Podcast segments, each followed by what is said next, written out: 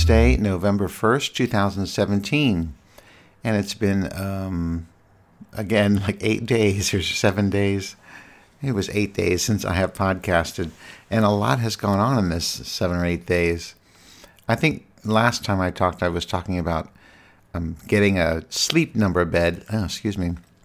Well, on Tuesday last week, um, the sleep number bed was delivered, and um, it's actually a really, really nice bed. But we had about four days of getting used to uh, the different uh, firmness levels and stuff like that for the bed, and we had some rough nights there. And I think my husband was ready to throw the bed out the window, but we eventually um, figured out which uh, number, which sleep number is best for us both. So because we like to snuggle. I'm and you know this from previous years of podcasting. We do enjoy snuggling, and to do that, though, the bed has to be pretty level at the same um, level on both sides. Like there's no no big divot in the middle. I think that's why we got rid of the mattress because we were developing such a big divot in the middle because we would roll in the center and snuggle most of the night, and you know all the weight in the middle of the bed makes the divot happen. But anyway, so the sleep number bed has like two chambers, um, one for each person on the side, with like about a six inch uh, little divider between the two sections that goes down the middle and and each side of the bed. Well, so the first night I was playing with the remote and was I, I had the level really down low, like at a 25 or something like that. So it means the um, inflatable section on my side was only inflated 25%, which is good for your back because the um, bed contours to your back. So if you're laying on your on your back, um, the low, you know, the heavier part of your body is pushing down, so it was actually creating support on your back. Well, I'm I shouldn't sleep on my back because I snore, but um, and then my husband had his like really high up, like at seventy percent.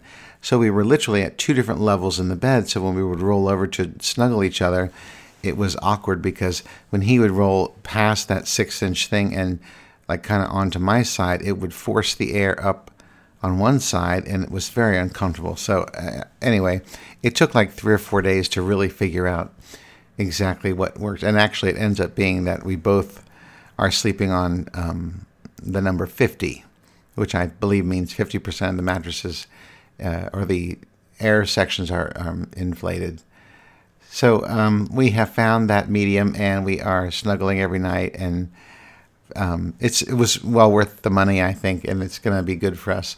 And it's never going to create a divot because you just have to change the level of air that's in each of the chambers.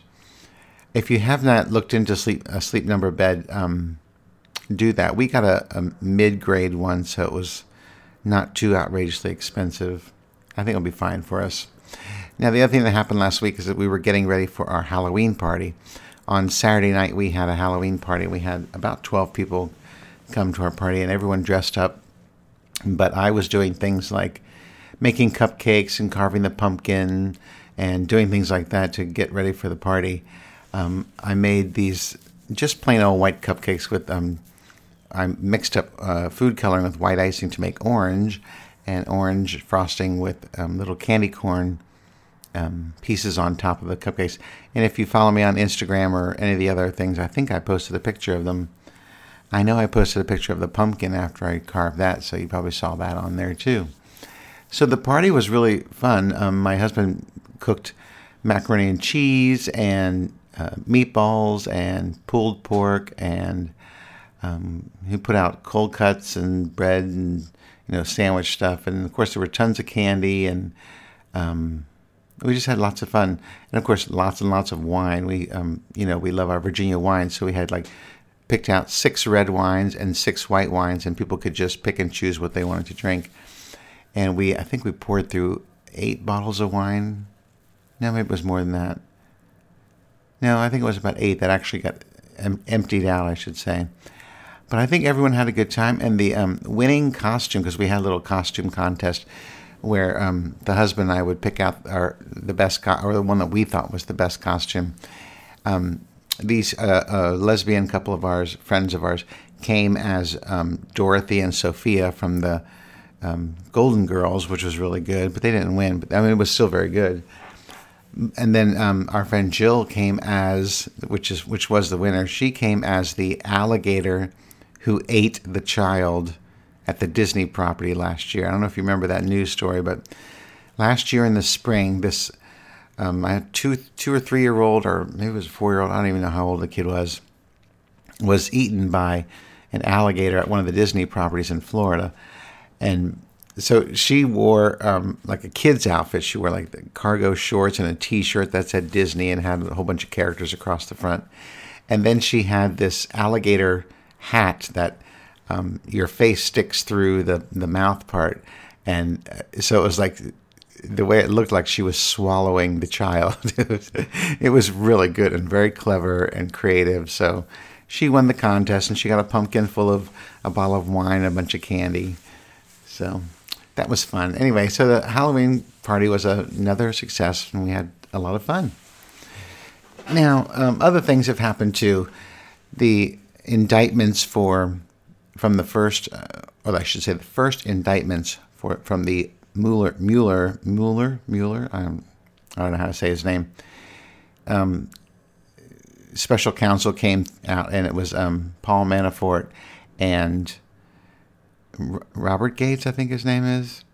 But the big one is George Papadopoulos because he has the connections to the Russian people who are actually, um, uh, you know, doing the digging into Hillary's past and trying to find um, dirt on Hillary. So I think you know, even though these uh, indictments came down, it was a big deal, and Trump, of course, started um, tweeting right away.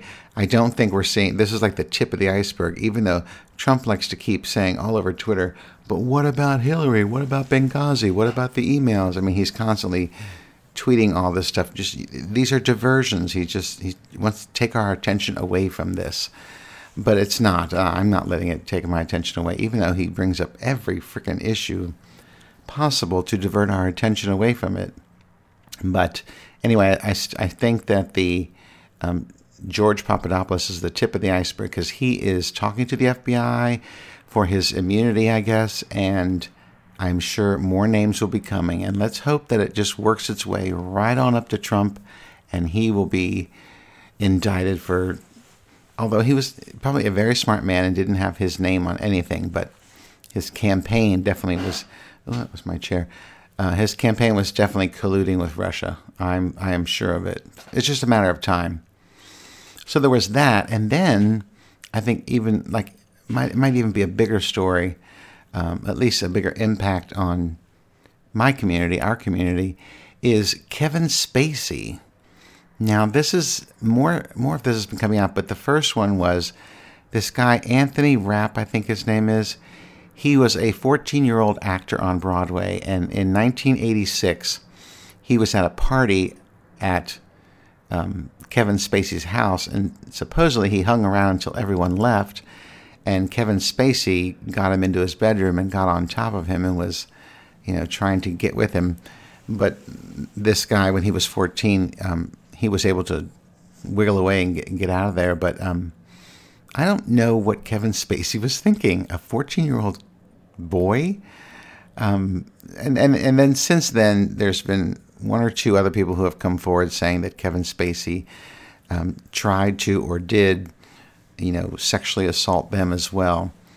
Well, the the the worst part about it is that Kevin Spacey, in his statement, saying that was more than 30 years ago. I don't remember it. Um, if it did happen, I apologize for my drunken stupidity or whatever. I mean, so he's saying that whole statement, and then right the very next paragraph he says, um, basically, I, this incident has made me think about my life, and I've decided to uh, live as an out gay man. And it's like, duh, everyone knew you were gay for all these years. It's, it's like no big deal You're coming out. But the, the horrible thing is that he's using, or he's, or he's using the he's using the coming out as his way of, um, not justifying, but like, um, settling or, or doing away with the the accusation that he was um, sexually excuse me sexually assaulting a, a child. And there has been outrage of course all across the gay community. And it's just i think it's outrageous that he's using this as his way of coming out. This is completely the wrong way to do it. And um, so basically he's being blackballed in the gay community no one no one, of course, is taking his side or even trying to support him or anything like that because he's totally being a jerk. Um, so people just are disowning him as, as part of the gay community, I think. And then all of these other things, because of his um, these accusations against him, um, House of Cards, which is the show that he's doing on Netflix, has ceased production. It was already slated to end this next the season that they're currently filming was going to be the last anyway, but now it's gone to the point where Netflix has just ceased operations and ceased filming of the current season. So um, that's a pretty big deal, I think. So he's definitely getting his, um, you know, his due because of the accusations. I don't know where it's going to go because I don't know what the statute of limitations are and all that kind of stuff because it literally has been 31 years since it happened. The others I'm not so sure about because I think those people were adults but this this is like part of this bigger thing that's happening now. Ever since Harvey Weinstein came out, well, not he didn't come out, but all these women have come out against Harvey Weinstein with all their accusations of sexual misconduct and raping and so forth. And then it's like one thing after another. Then um, that guy Halperin, who is a um, a uh, reporter slash consultant slash business something rather with ABC News and then with was it CNN, I think, and and the women who are accusing him of sexual assault, and then this uh, other Hollywood people. And it's like they're all coming out of the woodwork now with all these accusations against people um, in in Hollywood. So, I mean, I think we all know because there's always been a joke about the casting couch. So it's you know it's been around, but people haven't actually admitted to it or done anything about it or changed anything. So maybe this is the time that something will actually happen, and um, you know, maybe maybe the culture will change in Hollywood. I have no idea. I'm not in Hollywood. I don't really know how that stuff works, but I just know that I think it's time for all that to change. So let's see what else has been happening. Well, we had um, Halloween. Uh, that was yesterday because today is um, November 1st. I think I already said that. So last night for Halloween, we don't do we don't hand out candy in our building for trick or treaters because it's a pain in the butt, and there's never very many kids, so we just don't do it. So we decided we would go out to dinner instead and just not be home. So we went out to dinner and had a really nice dinner, and then walked around the neighborhood to see all the trick or treaters out at the houses and to see all the Halloween decorations. And it was really cool because our neighborhood, at least it seems like the last couple years, has been very quiet on Halloween. But this time there were, I could not believe the amount of kids who were walking around the neighborhood going trick or treating, going to all the houses, and then the amount of decorations that people had up this year. I I don't remember seeing this many people because I've been I've either lived here or, or, been coming here for 13 years, and I know I've never seen this many decorations in our neighborhood. So I think that's a really good thing that people were in the festive mood to to decorate for Halloween, and um, and for fall, I mean, just it's really cool. Speaking of fall, it does remind me.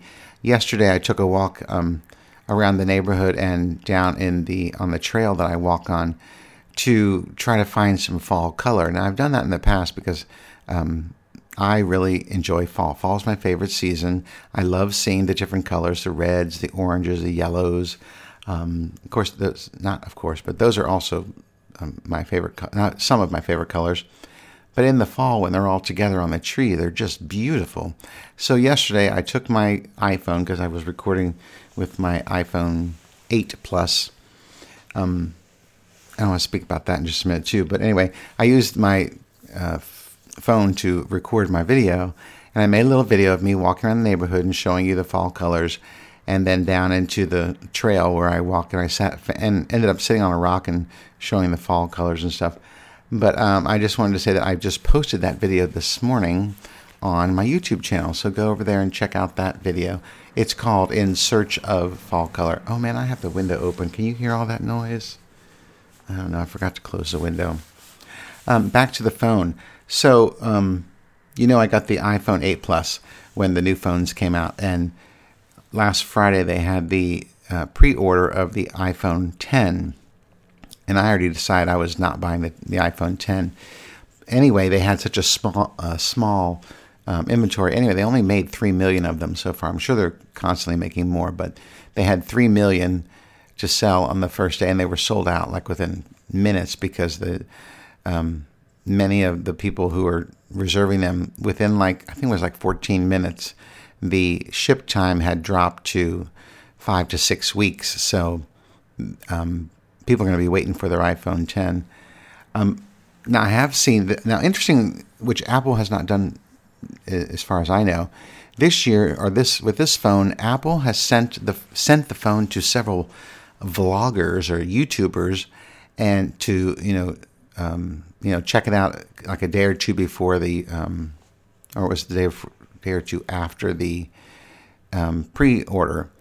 And so I was I've been seeing all these um, YouTubers getting the phone from Apple, and they, they actually have the phone in their hands, like it was sent right to their house, and they're making their videos and showing the phone, and, and the the phone is really cool. I mean the the face recognition thing is so fast. When at least seeing it on the videos. Two of my favorites that I watch that um, who do tech stuff are iJustine and Sarah Dietschy.